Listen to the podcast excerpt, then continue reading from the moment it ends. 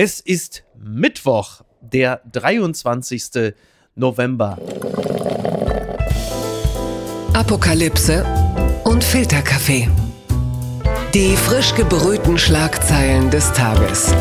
Mit Mickey Beisenherz.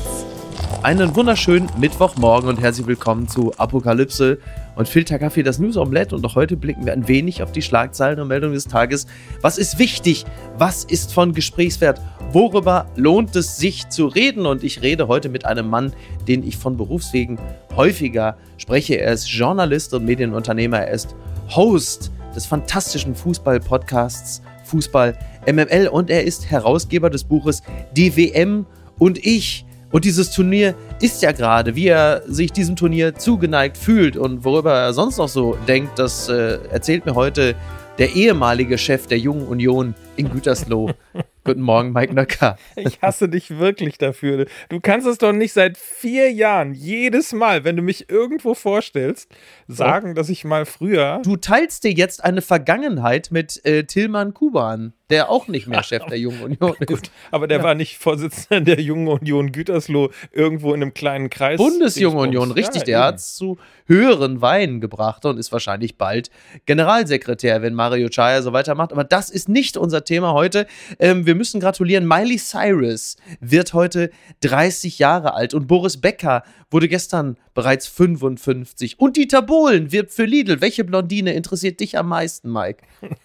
Miley Cyrus. Ja, das glaube ich auch, ne? Ja, auf jeden Fall. Auch schon 30 Jahre alt. Also, ich habe das Gefühl, es war gestern noch, als sie nackt auf einer Abrissbirne saß und sagte, Hallo, da bin ich. Das ist offen gestanden ein bisschen das, was, was ich von Robbie Williams erwartete am Wochenende bei Wetten Das, aber es wollte nicht kommen. Miley Cyrus, wie ich finde, übrigens äh, total unterschätzt. Äh, sehr gute Sängerin und ein paar richtig gute ja. Songs. Ja. Muss man an der Stelle vielleicht auch mal loben. Äh, sie hat jetzt nicht gleichzeitig zehn äh, Hits in den Top Ten wie Taylor Swift.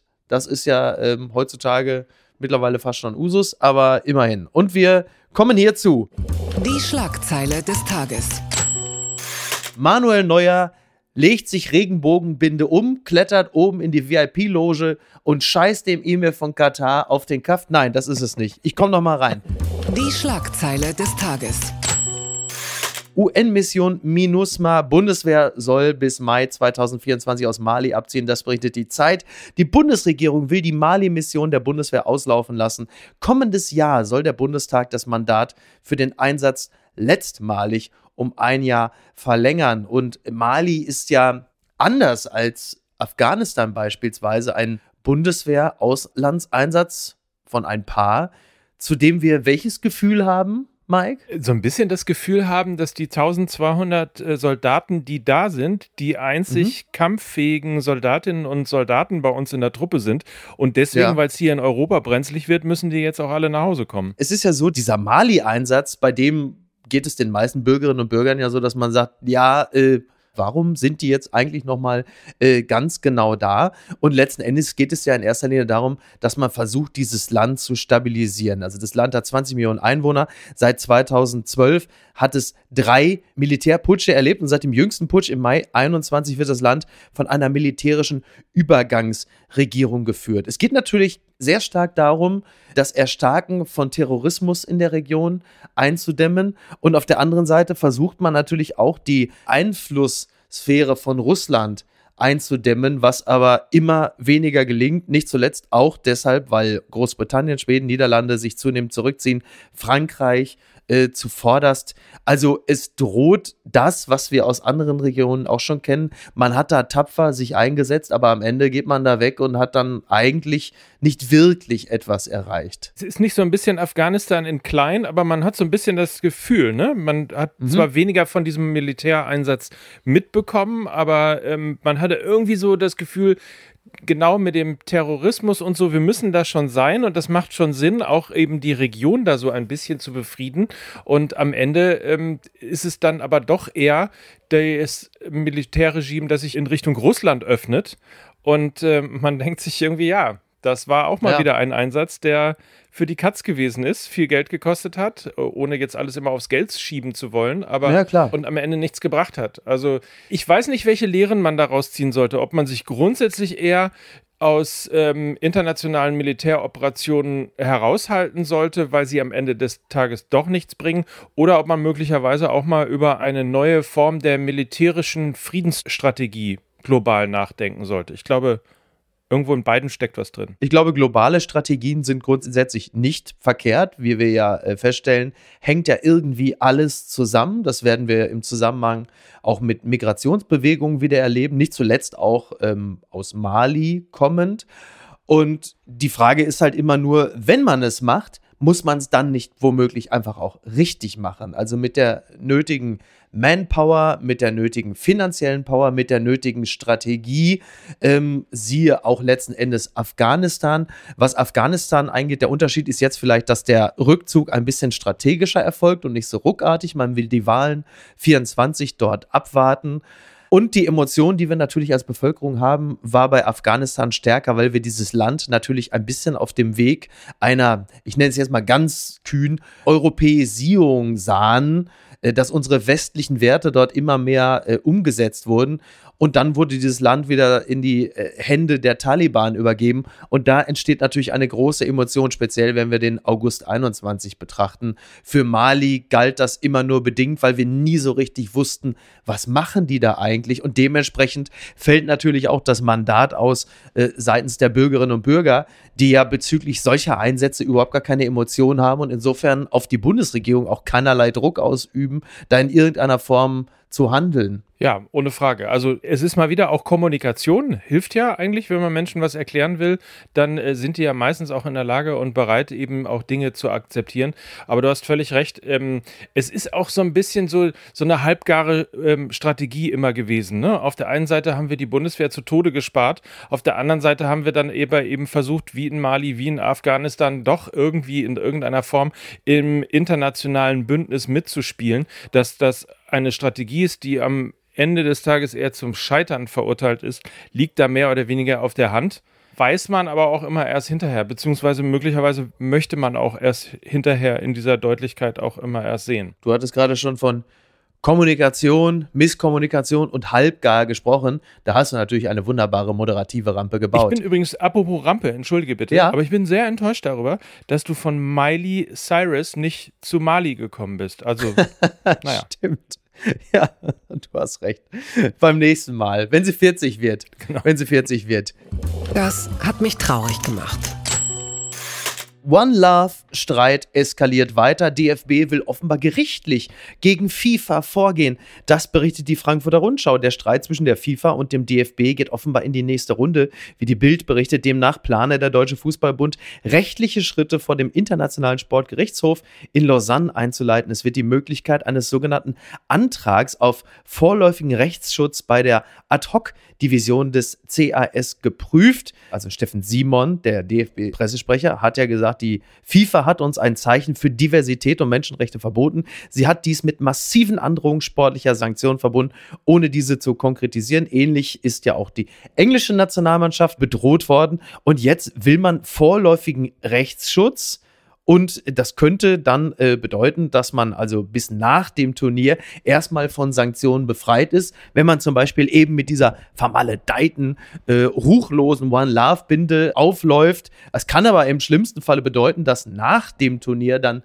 äh, aber die FIFA rechtlich eingreifen kann. Da könnte also hinten raus der Titel nachträglich aberkannt werden, der, ähm, ich sag's mal ganz vorsichtig, also ich behaupte jetzt mal, den WM-Titel riskiert die deutsche Mannschaft so oder so nicht. oder? Ja. Da frage ich jetzt auch den Host von MML Daily. Das ist völlig richtig. Der ja Argentinien als Weltmeister vorausgesagt hat, worauf ja, sie gleich. Ich sag mal, gegen Saudi-Arabien haben sie kopflos agiert. Das muss man sagen. Ne? Ja. Worauf sie gleich das erste Gruppenspiel verloren haben es ist wirklich eine, eine bittere Geschichte. Fühlt sich so ein bisschen an, als wäre Europa äh, zum zweiten Mal in diesem Jahr im Geiselhaft eines Schurkenstaates. Atommacht FIFA. ja, so, ja, so ungefähr, oder? Ja, und es ist natürlich auf der anderen Seite, äh, es liegt natürlich alles in dem Schatten ähm, dieses fantastischen Auftrittes der iranischen äh, Nationalmannschaft, die einfach Ja. äh, deutlich mehr ähm, äh, Repressalien zu befürchten haben als ein Punktabzug oder eine gelbe Karte oder von mir aus auch ein Titelabzug, wenn sie nach Hause kommen, die dazu geführt haben, dass iranische Frauen auf der Tribüne standen und geweint haben, weil sie einfach so gerührt und sich so solidarisiert aufgenommen gefühlt haben. Und dann ist natürlich diese One Love Binde, die ja schon sowieso ein alberner Kompromiss gewesen ist, weil man noch nicht mal irgendwie äh, es geschafft hat, die Regenbogenfarben in richtiger Reihenfolge dort mit reinzubringen. Äh, und am Ende darf man noch nicht mal die tragen. Da weiß ich ehrlicherweise auch nicht so ganz genau, mh, vor allen Dingen im Lichte eines DFB-Präsidenten, der ja ähm, angetreten ist, um den DFB wieder sympathischer zu machen, um den DFB wieder relevanter zu machen. Das ist der Mann, dem die Brille immer oben an der Glatze angewachsen ist, Ja. ne? Dieser Bernd Neuendorf, ja. Genau.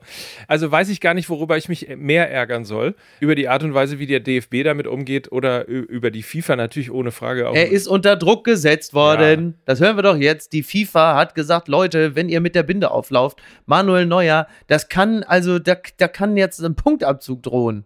Oder, oder, ja. wir bewegen uns ja mit dem Fußball äh, ja auch allesamt so langsam in den Ländern, aber es Ja. klingt auch so langsam äh, wie bei der Formel 1, ne? Punktabzug, nachträglich vielleicht nochmal der Titel aberkannt und dazu auch noch in Katar und Russland und sonst was ähm, Ja. seine Sportart ausüben. Mike, Mike, meine Frage ist natürlich, warum heißt es eigentlich DFB-Quartier und nicht äh, Entbindungsstation? Ne? Sagen wir nur am Rande. Aber es ist wirklich, entschuldige bitte. Der DFB hat ja auch die Fähigkeit, die wirklich seltene Fähigkeit, für dieselbe Sache zweimal auf die Fresse zu kriegen. Das kriegt ja eigentlich sonst nur die SPD hin, ne, früher. Ja. Also, dass man erstmal die Regenbogenbinde austauscht gegen diese One Love-Binde, dann gibt es schon mal richtig auf die Jacke, weil man natürlich sagt, das ist ja nur wirklich der windelweichste Kompromiss, dann lasst es doch gleich sein. Woraufhin sie irgendwann sagen, habt da recht, wir lassen es gleich sein. Und jetzt steht auf der Binde halt das von der FIFA äh, verordnete No Discrimination. Und so wie ich die Rede von äh, Gianni Infantino im Gedächtnis habe, bezieht sich No Discrimination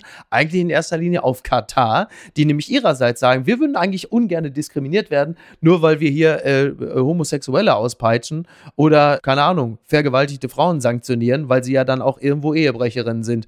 Und äh, Thomas Helmer hat ja nun auch in einem Instagram-Post beispielsweise als eine Stimme von einigen äh, sinngemäß gesagt, naja, wenn ich in ein fremdes Land fahre, dann akzeptiere ich deren Sitten und Gebräuche, so habe ich es immer gemacht, das ist deren Kultur und da möchte ich an der Stelle wieder Jochen Breyer zitieren, damals im Gespräch mit Kalle Rummenigge, Menschenrechtsverletzungen sind keine Kultur. Und dann kommt die Frage, mein lieber Mike, wie sollen sich denn die Spieler verhalten, die heute um 14 Uhr gegen Japan auflaufen und nicht wenige erwarten zum Beispiel von jemandem wie Leon Goretzka, der ja ein sehr politischer Mensch ist, der sicherlich auch der gesellschaftlich wachste Nationalspieler ist in meiner Wahrnehmung.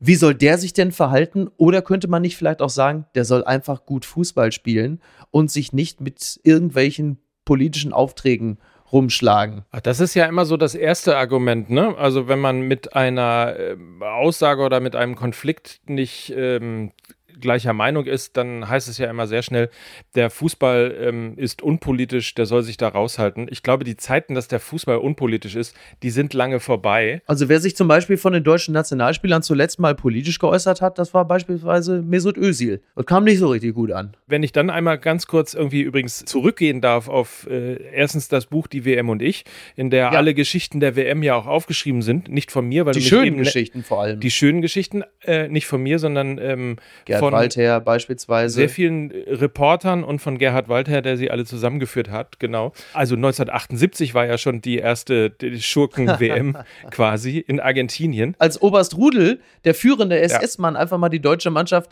in äh, Asconchinga oder wie hieß das, Toter Hund in Argentinien besucht hat, äh, zur Truppen, äh, zum, zur Truppenbelustigung, zur, äh, sagen wir, zur Selbstermächtigung der Truppe. Und der DFB-Präsident Hermann Neuberger hat ja sinngemäß gesagt, naja, meine Damen und Herren, wir wollen doch jetzt jetzt bitte Oberst Rudel jetzt nicht äh, seine Tätigkeit im Zweiten Weltkrieg zum Vorwurf machen. Aber, aber. Und äh, es war natürlich auch eben selbiger DFB-Präsident, der dann der Junta und den Führern ähm, vor laufenden Kameras die Hand gereicht hat und geschüttelt hat. Also mhm. da sind wir dann ja in der Tat immer ganz gut gewesen, dann irgendwie doch gute Miene zum äh, schlechten Spiel zu machen. Ähm, meine Frau sieht es drastisch. Sie sagt, die sollen einfach nach Hause fahren und dann kann die FIFA schon gucken, irgendwie, wie sie ohne Deutschland und möglicherweise dann auch England und andere ja. Teams dann weiterkommen. Schön wär's. Ja, ne? schön wär's, ähm, ohne Frage. Darf ich ein Zitat von Thomas Müller, deiner Frau, auch entgegnen? Der sagte nämlich, wer von uns Fußballern erwartet, dass wir unseren Pfad als Sportler komplett verlassen und unsere sportlichen Träume, für die wir ein Fußballerleben lang gearbeitet haben, aufgeben, um uns politisch noch deutlicher zu positionieren, der wird enttäuscht sein. Ich gehe da übrigens in gewisser Hinsicht mit, wenn ich versuche, mich in das Leben eines, in das kurze Leben eines Profisportlers einzufühlen. Das Einzige, was mich ein bisschen irritiert, ist der Komparativ, der noch deutlicher impliziert ja, dass vorher äh, aber schon richtig was passiert sei. Ja, also ich kann Thomas Müller da in dem Punkt total verstehen. Deswegen bin ich da auch eher zurückhaltend. Ich würde mir trotzdem ein Zeichen wünschen. Und wenn es nur die Schuhe sind, äh, die bei der Nationalmannschaft in Regenbogenfarben sozusagen aneinandergereiht werden. Oder ich glaube, Thomas Hitzelsberger war es ja, der äh, geschrieben hat, was ist eigentlich mit Schnürsenkeln? Das ist ja nicht verboten. Also irgendwie mhm. sowas Verstecktes würde ich mir, würde ich mir schon wünschen. Und auf der anderen Seite im Lichte nochmal der iranischen Nationalmannschaft Warum nicht einfach ausprobieren, dann aber nicht die bescheuerte One Love Binde, sondern gleich die Regenbogenbinde äh, nehmen? Mein Gott, ja, was soll passieren? Ähm, den Aufschrei möchte ich mal sehen, wenn dann wirklich das sanktioniert wird und wenn wirklich Deutschland einen Punktabzug bekommt. Total. Das ist natürlich jetzt auch aus dem bequemen Sessel, die wir ja keine Profifußballer sind und vermutlich auch keine mehr werden, immer relativ leicht, weil man natürlich sagen könnte, das wäre natürlich ein sensationelles Signal, dass die deutsche Mannschaft einfach ein frühes Ausscheiden riskiert, weil sie sich zu Menschenrechten bekennen und hier ein Statement setzen und sagen, fuck it, es ist egal, wenn wir in der Vorrunde ausscheiden, in diesem Falle tun wir es dann wenigstens mal mit Würde. Das ist natürlich ein ein sehr theoretisches Konstrukt, wird in der Praxis nicht umsetzbar sein, da Profisportler nicht allzu viele große Turniere spielen können und diese Chance nicht verstreichen lassen wollen. Und auf der menschlichen Ebene kann ich das durchaus nachvollziehen. Andererseits kann man auch da wieder entgegnen, Iraner haben noch seltener die Chance, eine WM zu spielen und sie riskieren ihrerseits auch eine ganze Menge. Ich möchte an dieser Stelle noch ganz kurz lobend Rewe erwähnen, die also nach diesem One Love Binden Eklat so gesagt haben, dass sie jetzt also auch äh, die Partnerschaft mit dem DFB aufgeben und auch die Sammelalbum-Aktion beenden. Also die Sammelalben gibt es jetzt äh, umsonst, allerdings nicht die Karten, da die kriegt man trotzdem nur, wenn man mindestens 10 Euro bei Rewe einkauft. Also Rewe, das mache ich nur, Rewe hat ja grundsätzlich auch kein Problem mit äh, Mineralölkonzernen zu kooperieren die nicht selten ja auch äh, Partnerschaften pflegen mit beispielsweise Saudi-Arabien oder so. Aber beim DFB, da sahen sie natürlich, also das fassen wir nur noch mit spitzen Fingern an. Vor allem bei einem Vertrag, der sowieso schon zum 31.12.22 ausläuft. Ja, gut. Das ist wie ein, wie ein, äh, wie ein Abstaubertor. Ja. Und zwar eins ohne, ohne Torwart drin. Das ist richtig. Also man kann gar nichts anderes mehr falsch machen. Ähm, die letzte Rate wird schon bezahlt sein. Ich sag trotzdem, Mike, also wer jetzt äh, noch zu Edeka geht oder Lidl, also der klebt Blut an den Händen. Das sage ich ganz. Werbung. Mein heutiger Werbepartner ist Euro Wings. Es ist äh, in den letzten Monaten so gewesen, dass man an manchen Tagen, wenn es gerade mal wieder 8 Grad und Regen war, schon dachte, ach, ich würde jetzt doch ganz gerne mal vielleicht mal äh, irgendwo anders sein, wo es ein bisschen netter ist. Wie komme ich denn da am schnellsten hin? Oder der eigene Verein ist etwas überraschend in Europa sehr erfolgreich und man möchte ein Auswärtsspiel besuchen und da vielleicht jetzt nicht unbedingt mit dem Lastenrad hinfahren. Und da kommt Eurowings ins Spiel. Es ist die führende Value Airline Europas, die versucht den Menschen auch in turbulenten Zeiten wie Klimawandel, Wirtschaftskrise, globaler Instabilität oder steigenden Preisen zumindest beim Fliegen ein Gefühl von Leichtigkeit zu geben. Zum Beispiel durch smarte und lebensnahe Services. Und da kommt zum Beispiel die Option Flex Light ins Spiel. Da kann man bis zu 40 Minuten vor Abflug, da kann der Flug ab 10 Euro umgebucht werden. Das ist natürlich fantastisch, gerade wenn man so ein dynamisches Leben führt, wie ich es tue. Außerdem gibt es sogenannte grüne Tarife bei Eurowings. Das bedeutet, sie bieten nachhaltigeres Reisen mit verschiedenen Möglichkeiten an. Gegen einen geringen Aufpreis kann man sich für eine Reduktion oder Kompensation der CO2-Emissionen entscheiden und da fliegt man dann doch mit einem etwas besseren Gefühl. Das bedeutet, die Entscheidung für eine Reduktion der CO2-Emissionen bedeutet eine Entscheidung für nachhaltige Treibstoffe. SAF ist ein Kraftstoff mit bis zu 80 Prozent weniger CO2-Emissionen als herkömmliches Kerosin und wird hauptsächlich aus biogenen Reststoffen wie zum Beispiel Speiseölresten gewonnen. Das habt ihr auch noch nicht gewusst, oder? Ich auch nicht. Finde ich aber großartig. Die reine Kompensation unterstützt zu 100% Klimaschutzprojekte. Für Nachhaltigkeitsoptionen kann man sich sowohl während als auch nach der Buchung des Fluges entscheiden. Mit all diesen Möglichkeiten bietet Eurowings seinen KundInnen ein entspannteres Reiseerlebnis. Also jetzt das gesagt habend, fühle ich mich auch schon deutlich entspannter. Alle Infos zum entspannten Reisen mit Eurowings findet ihr auf eurowings.com und wie immer auch in den Show Notes. Die unbequeme Meinung. Bürgergeld. Übrig bleibt nur ein besseres Hartz IV. Das äh, schreibt David Gutensohn in der Zeit. Es ist gut, dass das Bürgergeld im Januar kommen soll, doch die Union hat es geschafft, Entscheidendes am Gesetz zu verändern. So wird das Bürgergeld nur wenig bewirken. Ja, es sollte ja eine der größten Sozialreformen der vergangenen 20 Jahre sein. Das hat Hubertus Heil gesagt. Und jetzt haben wir einen höheren Regelsatz. Arbeitslose sollen künftig 502 Euro statt wie bisher 449 Euro im Monat erhalten. Ja, das ist ein gutes Signal, dass sie künftig mehr hinzuverdienen können. Auch mehr Weiterbildung sollen sie erhalten. Aber es ist natürlich einiges äh, gekürzt worden. Es war ja eigentlich diese Vertrauenszeit geplant, in der Arbeitslose in den ersten sechs Monaten nicht mehr sanktioniert werden. Äh, vieles ist jetzt dann doch wieder weg und das Mantra des Fordern statt Förderns steht immer noch im Raume und das wieder stärker, als es eigentlich geplant war, denn die Union hat interveniert. Und wie findet denn mein Freund Mike Nöcker das? Meine junge Union hat aufgepasst, ne? Damit nicht einfach hier die Sozen das, das Geld zum Fenster rausschmeißen ja.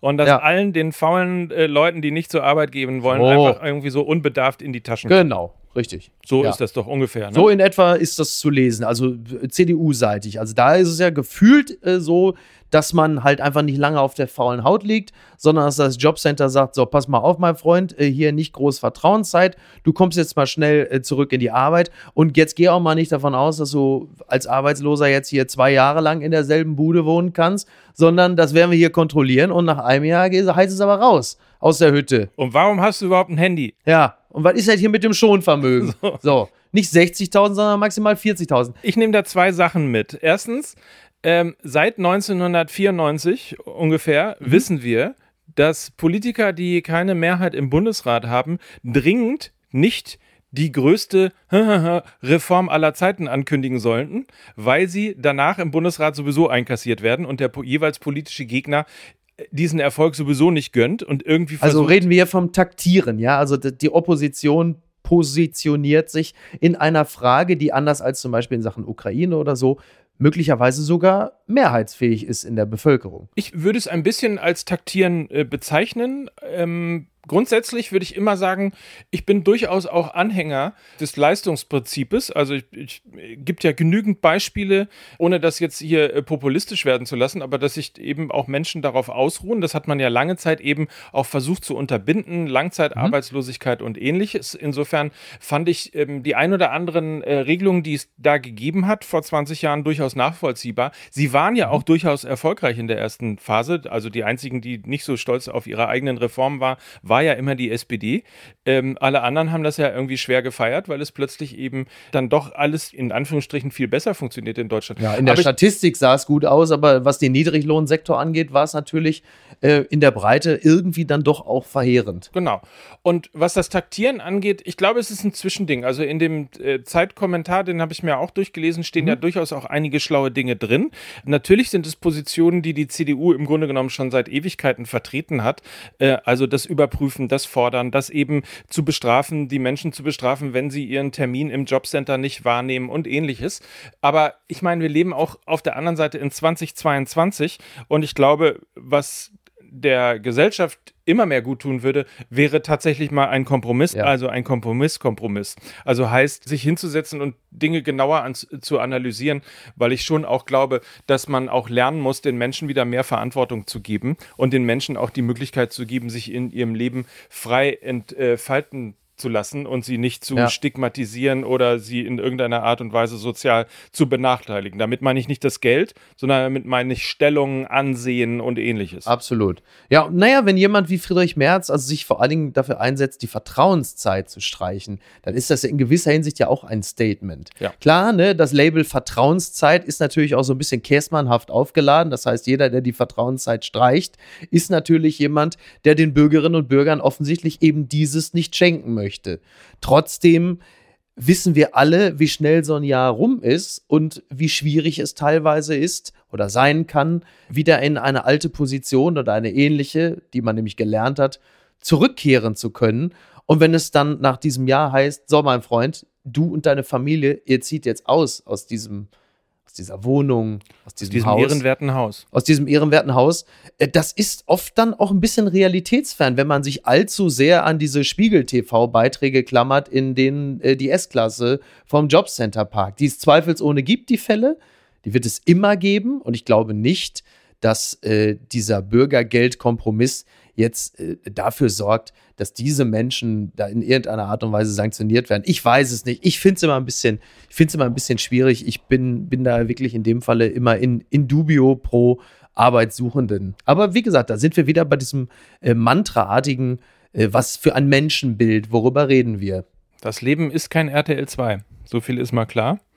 Ähm, in verschiedene Richtungen. Es ist ein schwieriges Thema. Ich glaube eben nicht, dass jeder sozusagen alles kriegen sollte und ich finde auch nicht, dass jeder vor jedem und vor allem geschützt werden sollte oder beschützt werden sollte, weil am Ende des Tages sind wir alles immer noch äh, Menschen und Individuen, die für sich selbst verantwortlich sind und die eigentlich auch die Freiheit haben sollten, ähm, das Leben so zu wählen, äh, wie sie es möchten, dass das nicht immer funktioniert, dass das nicht immer geht und dass man vor allen Dingen sehr oft Schwierigkeiten hat, sozusagen, wenn man äh, sozial ich nenne es jetzt mal abgedriftet ist, da wieder rauszukommen. Ich glaube, das sind eben tatsächlich die großen Probleme dieser Gesellschaft und die löst man nicht damit, indem man den Menschen nicht traut äh, oder indem man sie ausschließlich sozusagen versucht, zu gewissen Dingen zu zwingen, sondern man löst sie eben auch, indem man ihnen Mut macht, indem man ihnen Möglichkeiten aufzeigt, indem man ihnen Möglichkeiten gibt.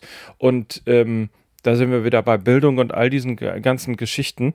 Ähm, und solange das nicht wirklich auf einem guten Standard in Deutschland ist, da können wir uns über 20 Euro mehr oder weniger unterhalten oder über Vertrauenszeiten oder Schonvermögen oder ähnlichem. Auch das wird wieder nichts lösen. Entzauberte Scheinriesen.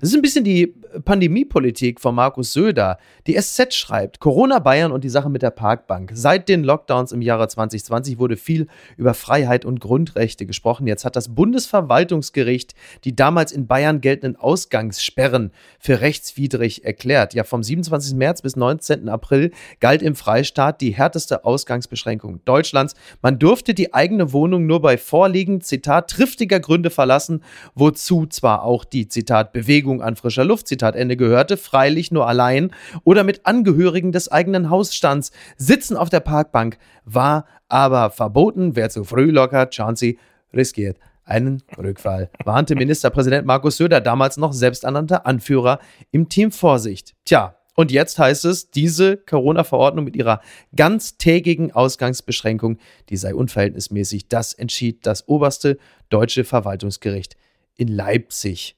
Ja, letzten Endes geht es darum, dass äh, Freiheitseinschränkungen nur dann erlaubt seien, wenn sie zur Eindämmung der Pandemie erforderlich seien, wenn also keine mildere Maßnahme in Betracht kommt, die denselben Zweck erreicht. Und das ist natürlich jetzt in einer anderen Phase der Pandemie mal durchaus ganz interessant, auf das zu schauen, was da im Frühjahr 2020, also zu Beginn der Pandemie, eigentlich alles geschehen ist. Und da war sicherlich äh, das Sanktionieren einer Person, die ein Buch auf der Parkbank gelesen hat, sicherlich ein sehr gutes Beispiel. Wir, die wir hier in Hamburg leben, haben das auch erlebt, wenn ein Polizeiwagen äh, Jugendliche mit dem Auto ballernd durch den Jenischpark verfolgt hat. Da hat man gemerkt, dass der Satz von Jens Spahn, wir werden einander viel verzeihen müssen, nicht so ganz aus der Luft gegriffen ist. Wüssten wir äh, es heute besser oder äh, hätten wir sozusagen von heute gelernt, dann hätten wir uns in Bayern natürlich alle mit Sekundenkleber an die Parkbank äh, geklebt. Selbstverständlich. ist ja logisch. Selbstverständlich. Ja.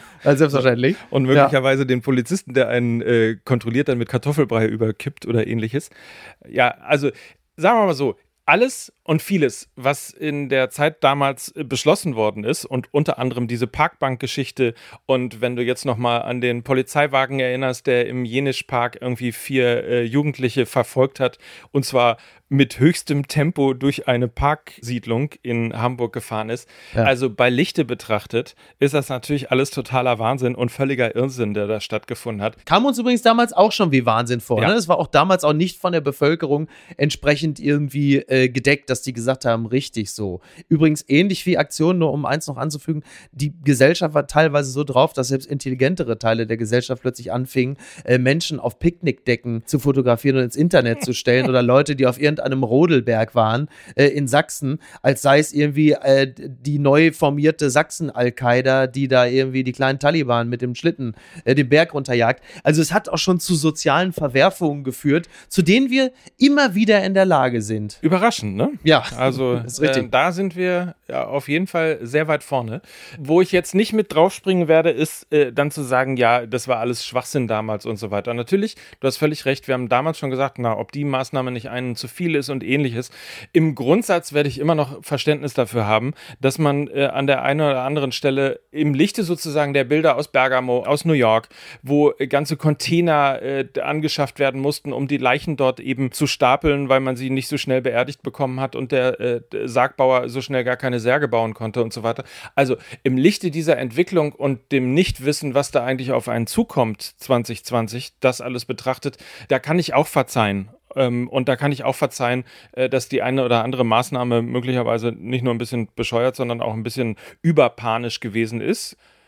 So, heute sieht man das natürlich alles ein bisschen entspannter. Ich vergesse mittlerweile meine Maske. Ich war heute beim Zahnarzt und hatte eine Maske vergessen, weil ich nicht mehr dran gedacht Ja, habe, ja. dass man in Praxen Ja. noch eine Maske äh, tragen muss und so weiter. Es ist ja normal, es ist auch drei Jahre jetzt her. Also wir haben ja auch gelernt, damit zu leben. Aber die Panik am Anfang, sowohl in der Bevölkerung als auch bei den Politikern und bei den Maßnahmen, die da getroffen worden sind, das war schon beeindruckend. letzten Endes ist es ja auch so, ein letztes, dass natürlich gewisse äh, Infektionsschutzmaßnahmen von der Politik verordnet, ähnlich wie wissenschaftliche Erkenntnisse, ja im Laufe der Zeit dann auch falsifiziert werden müssen. Also dann einfach muss das Ganze natürlich wieder mit der Realität abgeglichen werden und mit den neuesten Erkenntnissen. Und dementsprechend sollten die Maßnahmen angepasst werden. Das hat das Gericht ja letzten Endes ja auch bestätigt. Es ist ja auch nicht alles nutzlos, aber es muss natürlich dann in einem gesunden Verhältnis stehen.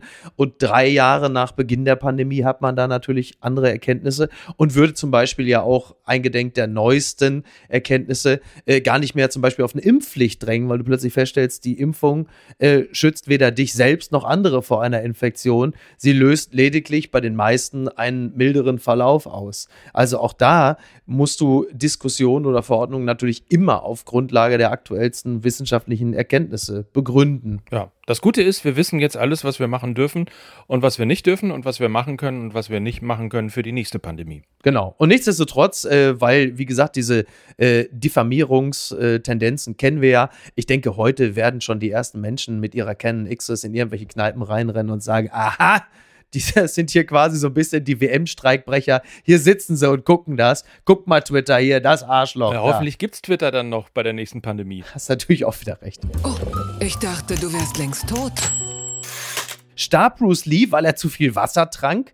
Das berichtet der Rolling Stone. Eine Gruppe spanischer Nierenärzte bringt eine neue Theorie zum Tod des Martial Arts Schauspielers ins Spiel. Ja gut, dass ein Glas Wasser jemand töten kann, das gilt sicherlich für David Hasselhoff oder Ben Becker. In diesem Falle ist es aber etwas anders. Man hat nochmal versucht herauszufinden, warum Bruce Lee mit nur 32 Jahren gestorben ist. Die Ärzte vermuten, dass Lees Tod an seiner hohen chronischen Flüssigkeitszufuhr gelegen habe. Das habe zu einer sogenannten Hypo Hyponatria, warte mal, Hyponatriämie. Okay, zu einer, wir lassen es einfach drin. Die Leute sollen mir ruhig beim Scheitern zuhören. Das Ja. habe zu einer sogenannten Hyponatriämie, also der Unfähigkeit, genug Wasser auszuscheiden, um Wasser Homöostase, also das Wassergleichgewicht des Körpers, zu bewahren. Sie listen dazu mehrere Risikofaktoren auf, ließ flüssigkeitsreiche Diät, bei der er viele Säfte zu sich nahm, eine erhöhte Zufuhr von Alkohol und Marihuana, aha, jetzt wird es interessant, sowie eine frühere Nierendysfunktion als Folge einer Verletzung. Das muss ich sagen, das habe ich auch noch nicht gehört, dass zu viel Wasser trinken ungesund ist, weil das hört man ja heutzutage, wenn irgendwie, äh, keine Ahnung, sagen wir mal beispielsweise, äh, Madonna mit 65 sagt, also ich bin deshalb, sehe ich aus wie 18, weil ich wahnsinnig viel Wasser trinke und viel schlafe. Die Frau begibt sich im Grunde genommen äh, dauerhaft in äh, Lebensgefahr. Ich würde mal sagen, Hörerinnen und Hörer äh, über 60 sollten das jetzt äh, sich einfach nicht als Beispiel oder als Ausrede suchen, weil grundsätzlich Ja. würde ich immer noch sagen, nur weil einer jetzt mal daran gestorben ist, ja, ist es, glaube ich, grundsätzlich, sagen wir mal so, es gibt, glaube ich, mehr Tote, die kein Wasser trinken, als, als Tote, die an Wasser sterben. Äh, Würde ich jetzt mal, also von den Ertrunkenen mal abgesehen. Das würde ich auch an dieser Stelle sagen. Aber es ist interessant. Also, wie gesagt, ähm, ne, trotzdem, ich würde äh, Keith Richards jederzeit ein Glas Wasser aus der Hand schlagen. es könnte ihn töten. Ganz weit vorne. Heute äh, ist eine Jubiläumsfeier und zwar äh, 30 Jahre NTV in Berlin. Es gibt eine Ansprache vom Bundespräsident Steinmeier und es wird eine Podiumsdiskussion geben, unter anderem mit Lars Klingbeil oder der NTV-Chefredakteurin Sonja Schwedje. Ich kann da natürlich nur meinem Sender NTV gratulieren. Und weißt du, wer übrigens auch da sein wird, Mike? Nein. Du. Ich bin auch da, aber wer auch da ist, Papa. Uli Hoeneß wird auch da sein. Nein. Bitte, ja? Und ich habe schon zu Niki gesagt, ich werde wirklich, also jegliches Rückgrat werde ich ähm, verlieren und ich werde natürlich hingehen und sagen, lieber Herr Hoeneß, können wir ein Foto machen? Ich stelle mir jetzt schon vor, dass er sagt, bitte, Sie, ausgerechnet Sie wollen ein Foto von mir, bevor ich das mache, da gehe ich lieber mit der Regenbogenbinde nach Katar und lass mir vom Muselmann mit dem Krummdolch die Eier absensen. Bestimmt nicht. Wissen Sie eigentlich, ich glaube, Sie haben, Sie haben 6000 Witze auf meine Kosten gemacht. Und was antworte ich dann natürlich, Mike? Ja, aber in zehn Jahren. natürlich, selbstverständlich. In diesem Zusammenhang kannst du ihn schön von mir grüßen. Ich werde im Laufe der Woche äh, ein Interview mit Amnesty International machen, Wie schön. um mal nachzufragen, wie das denn mit den Menschenrechten da vor Ort nun wirklich aussieht. Ähm, ja, sehr lustig. Also, Es ist besser geworden. ja, seit der FC Bayern sein. Trainingslager da macht, nämlich. Oh, bitte. Ja. Es ist vieles verbessert. Müssen auch Sie mal akzeptieren. Diese Scheinheiligkeit, ja. Das kotzt mich total an. Ja, Na, ich bin gespannt. das ist ja. das Doofe an Journalisten, dass äh, die immer beide Seiten sehen wollen. das ist richtig. ja, aber schön. Jetzt sind die Nachbarn wach. Äh, sie haben ein sehr kleines Kind, das äh, oft unruhig ist. Die werden sich schön bei mir bedanken, dass sie sagen, danke fürs Rumgegröle. Äh, ja, Kannst du nicht die One Love Binde tragen oder, oder eine Regenbogenbinde? Ich hätte sonst noch eine. das ist natürlich auch witzig.